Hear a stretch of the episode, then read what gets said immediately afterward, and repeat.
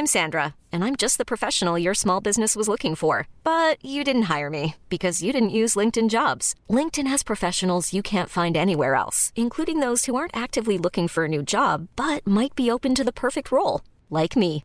In a given month, over 70% of LinkedIn users don't visit other leading job sites. So if you're not looking on LinkedIn, you'll miss out on great candidates like Sandra. Start hiring professionals like a professional. Post your free job on linkedin.com/achieve today.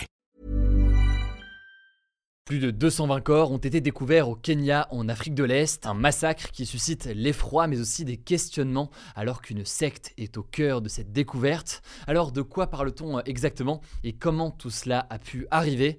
Salut c'est Hugo, j'espère que vous allez bien. Voici donc le sujet à la une des actualités du jour. Alors tout a commencé le 21 avril dernier lorsqu'une quarantaine de corps ont été découverts dans la forêt de Shakahola au sud-est du Kenya. C'est ici que se réunissait une secte dont le chef prônait le jeûne extrême pour soi-disant rencontrer Jésus. Concrètement, il appelait ses adeptes à ne plus rien manger ou ne plus rien boire, et c'est d'ailleurs ce que confirment les autopsies des corps. Ce gourou, il s'appelle Paul Tengue Mackenzie, c'est un ancien chauffeur de taxi qui s'est lui-même proclamé pasteur de l'église internationale de Bonne Nouvelle, une soi-disant église qu'il a créée. Selon les premiers éléments de l'enquête, certaines victimes ont également été étranglées, battues ou étouffées, et les autopsies ont aussi révélé qu'il y avait des organes manquants sur certains des corps, ce qui fait dire aux autorités qu'il pourrait aussi avoir, je cite, un trafic d'organes humains bien ordonné et impliquant plusieurs acteurs. C'est donc évidemment une terrible nouvelle qui secoue euh, le Kenya, sachant que le bilan pourrait être encore plus lourd. Les autorités ont commencé à retrouver euh, des corps plusieurs semaines après euh, la découverte des premiers, et la Croix-Rouge kenyane qui est sur place a enregistré près de 500 signalements de personnes portées disparues. Mais alors, comment est-ce que tout cela a pu euh, arriver? Déjà, euh, ce qu'il faut savoir, c'est que ce n'est pas la première fois que ce euh, gourou, Paul Mackenzie, a affaire à la justice. Il avait déjà été arrêté en 2017 et en 2019. À cette époque, il était accusé de radicalisation parce qu'il conseillait à ses adeptes de ne pas mettre leurs enfants à l'école, car, je cite, l'éducation n'est pas reconnue dans la Bible. Et cette année, il a également été arrêté en mars dernier après la mort de deux enfants, probablement morts de faim, mais il avait été à ce moment-là libéré en échange d'une caution. Les familles des victimes veulent donc comprendre comment tout cela a pu euh, se dérouler sans que les autorités ne le punissent ces dernières années. Pour avoir un petit peu de contexte aussi, il faut savoir que le Kenya est un pays extrêmement religieux, qui est majoritairement euh, chrétien, mais où, eh bien, au-delà de ces religions, des petites églises indépendantes, disons, se multiplient sans réel contrôle par euh, les autorités. Selon le gouvernement du Kenya, il y a aujourd'hui près de 4000 églises différentes dans le pays, des églises au sens donc de culte, hein, avec ici des pasteurs autoproclamés. Et le Conseil national des églises du Kenya avait déjà tenté de proposer une surveillance de ces églises indépendantes, sauf que, vous l'aurez compris, eh bien, ça n'est jamais réellement allé plus loin. Alors, la plupart de ces églises indépendantes se trouvent dans des zones rurales du Kenya, des zones où, dans certains cas, l'accès à une éducation de qualité est plus compliqué du fait de manque de moyens ou du manque de présence sur place, ce qui peut donc forcément amener à certaines dérives. Et justement ici, donc, cette église internationale de bonnes nouvelles est considérée par les spécialistes qui suivent le sujet comme étant véritablement une secte. Alors, dans le cas précis de cette organisation, on a encore assez peu d'éléments aujourd'hui, mais il faut bien comprendre qu'une secte a toujours pour objectif de vendre un sens et des réponses à tous les questionnements de la vie. Les personnes ciblées sont souvent des personnes qui sont fragiles psychologiquement et plein donc notamment hein, de questionnements et donc davantage prêts à essayer de trouver une réponse comme ça toute faite. La plupart du temps, eh bien, les sectes ont à leur tête un leader charismatique qui diffuse sa vision dans l'objectif notamment eh bien d'isoler progressivement ces individus du reste de la société pour que ces individus entre guillemets ne soient que pour eux. Là en l'occurrence, le fait que ce Mackenzie ait voulu retirer un certain nombre de personnes de l'école, eh bien ça va complètement dans ce sens-là de repli sur soi et de repli sur la secte. Et l'objectif in fine derrière tout ça, le plus souvent, c'est une forme d'exploitation.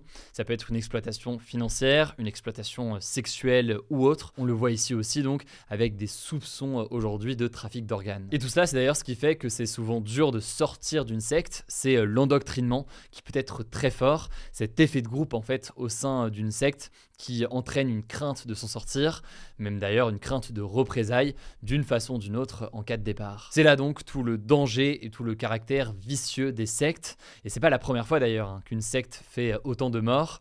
Aux États-Unis par exemple, en 1978, 908 membres du Temple du Peuple, dont 304 enfants, mettaient fin à leur jour. Même chose en 1997, lorsque 39 membres du Heaven's Gate se suicidaient persuadés qu'ils allaient rejoindre un vaisseau spatial caché derrière une comète et transportant Jésus. En tout cas, concernant euh, ce massacre de Chakaola, comme il est nommé donc euh, actuellement, le ministre de l'Intérieur du Kenya a annoncé euh, la mise en place d'une commission d'enquête pour mener une investigation sur les potentielles négligences de la part de la police ou alors des autorités locales. De son côté, Paul Mackenzie va être poursuivi pour terrorisme. On suivra donc ce qui ressort de la justice dans les prochains jours. En tout cas, ça me semble intéressant de faire un point sur cette question des sectes à l'occasion de cette très triste actualité. Je vous mets des liens pour en savoir plus. Je laisse la parole à Blanche pour les actualités en bref et je reviens juste après. Merci Hugo et salut tout le monde. On commence avec une première actu. Le groupe pétrolier français Total Energy tenait aujourd'hui son assemblée générale et elle a là aussi été perturbée par des militants écologistes, comme ça avait été le cas pour les entreprises BP et Shell. En fait, ce matin, plus d'une centaine de manifestants se sont rassemblés près de la salle Playel à Paris où s'est tenue l'assemblée générale du groupe avant d'être délogés à coups de gaz lacrymogène par la police. Concrètement, ces militants reprochent à Total ses nombreux projets en lien avec l'extraction et le transport de pétrole et de gaz qui sont jugés incompatibles avec la lutte contre le changement climatique. L'un des projets phares de Total, contre lequel se mobilisent de nombreux militants pour le climat, c'est celui de l'oléoduc EACOP qui va traverser l'Ouganda et la Tanzanie en étant en permanence chauffé à 50 degrés pour transporter du pétrole. Selon des ONG environnementales, ce projet émettra 34,3 millions de tonnes de CO2 par an, ce qui est plus que les émissions annuelles combinées de l'Ouganda et de la Tanzanie. Deuxième actu, toujours en France, un patient sur 18 attrape une infection lorsqu'il séjourne à l'hôpital, selon une enquête de Santé publique France publiée ce vendredi et menée auprès de 150 000 patients hospitalisés. Ça peut être des pneumonies par exemple ou encore des infections urinaires. Si on en parle aujourd'hui, c'est parce que ce chiffre est en augmentation alors qu'il n'avait pas augmenté depuis 2001. Il faut savoir que ces infections, qu'on appelle nosocomiales, sont responsables d'environ 4 000 morts par an. Mais alors à quoi est due cette augmentation? Eh bien elle peut s'expliquer par la pandémie de Covid, puisqu'il y a eu énormément de monde dans les hôpitaux et donc plus de risques d'attraper des infections, mais aussi par le fait que certaines bactéries finissent par devenir résistantes aux antibiotiques. Et ce, alors qu'un patient sur quatre est traité par antibiotiques en réanimation, un patient sur deux dans les services de médecine ou de chirurgie. Troisième actu, quatre collégiens ont été mis en examen pour harcèlement scolaire ayant conduit au suicide après le suicide de Lindsay, une adolescente de 13 ans dans le pas calais le 12 mai dernier. Une personne majeure a également été mise en examen pour menace de mort. En fait, l'adolescente était victime de menaces, d'intimidation et même de violences physiques depuis la rentrée 2022. Elle l'avait signalé à l'établissement, mais ça n'a visiblement pas suffi. Alors, mise en examen, concrètement, ça signifie que si la justice estime qu'il y a suffisamment de preuves contre les adolescents, eh bien il pourrait y avoir un procès et ils pourront être condamnés jusqu'à 5 ans de prison et 7500 euros d'amende. En tout cas, ce mercredi, le ministre de l'Éducation nationale, Papendiaï, a annoncé qu'une formation à la santé mentale pour les personnels de la vie scolaire serait lancée dès la rentrée de septembre dans le but de détecter les états de fragilité et de difficulté des élèves. En France, 800 000 à 1 million d'élèves seraient victimes de harcèlement, soit entre 6 à 10% d'entre eux. Quatrième actu, les députés écologistes ont déposé ce vendredi une proposition de loi pour instaurer le congé menstruel indemnisé en France.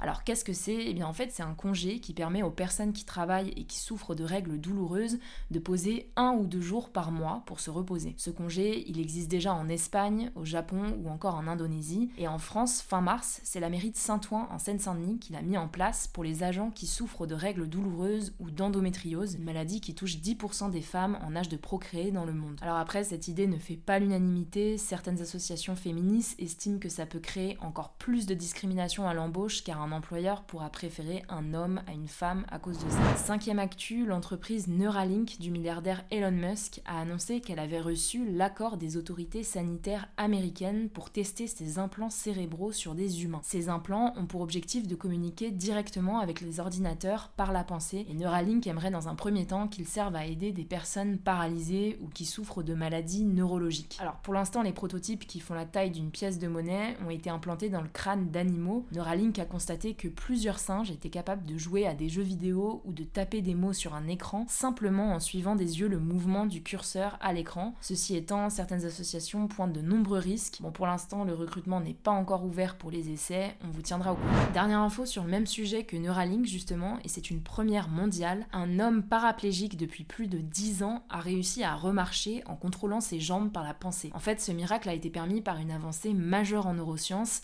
développée par une équipe de scientifiques franco-suisses. Après plus de 10 ans de recherche, ils ont réussi à développer une technologie qui permet de rétablir la communication entre le cerveau et la moelle épinière, qui est la partie du système nerveux qui se trouve dans la colonne vertébrale et qui commande de nombreux mouvements. Et donc, grâce à cette technologie qui fonctionne avec des électrodes implantées dans le cerveau et dans la moelle épinière, l'homme anciennement paralysé peut maintenant se tenir debout, se déplacer sur des terrains variés et même monter un escalier. Voilà, c'est la fin de ce résumé de l'actualité du jour. Évidemment, pensez à vous abonner pour ne pas rater le suivant, quelle que soit d'ailleurs l'application que vous utilisez pour m'écouter. Rendez-vous aussi sur YouTube ou encore sur Instagram pour d'autres contenus d'actualité exclusifs. Vous le savez, le nom des comptes, c'est Hugo Décrypte. Écoutez, je crois que j'ai tout dit. Prenez soin de vous et on se dit à très vite.